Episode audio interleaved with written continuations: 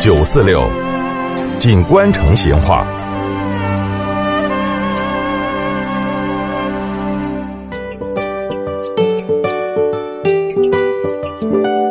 听众朋友，今天我们来摆一下老成都社会上那些游医挑蚜虫的龙门阵。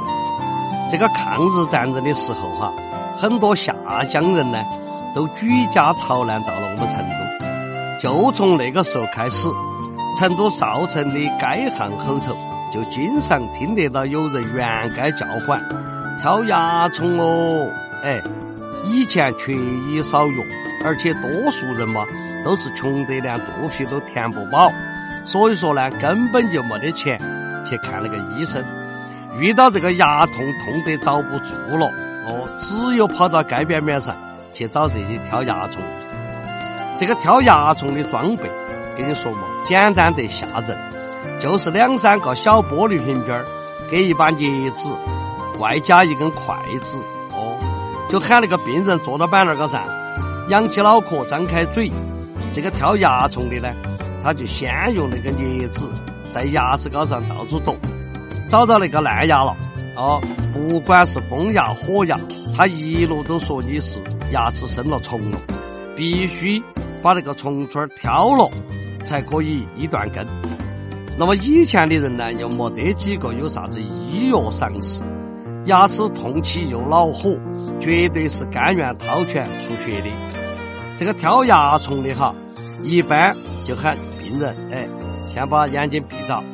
然后他那个左手拿了一根筷子，在两个小瓶瓶后头分别蘸了几下，右手再捞起镊子，撑到你的那个嘴巴后头去东一下西一下，在那儿装模作样的在那儿拨弄一番，趁病人还没回过神，他就说把牙虫逮到了，然后就把那个筷子从病人的嘴巴后头取出来，在事先准备好的清水小碗后头涮两下，哎。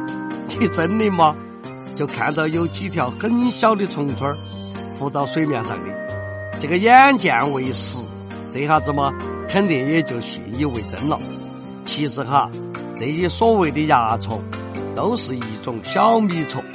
挑蚜虫的，他事先就把这些小米虫养到那个小玻璃瓶瓶后头的，他用筷子在一个小瓶瓶后头蘸点那个粘液。再撑到另外一个小瓶瓶后头去粘起那个米虫，然后再装模作样的再把镊子给筷子撑到你那个嘴巴后头去。他为了不让病人察觉，他所以嘛，才特别要求你要把眼睛闭到的。这个抗日战争胜利过后哈，当年那些逃难跑到成都来的外省人嘛，大多都回了老家。那些走街串巷挑蚜虫的。跟到嘛也就慢慢的少了，到最后就成了绝响。好，挑蚜虫的龙门阵今天就摆到这儿，再会。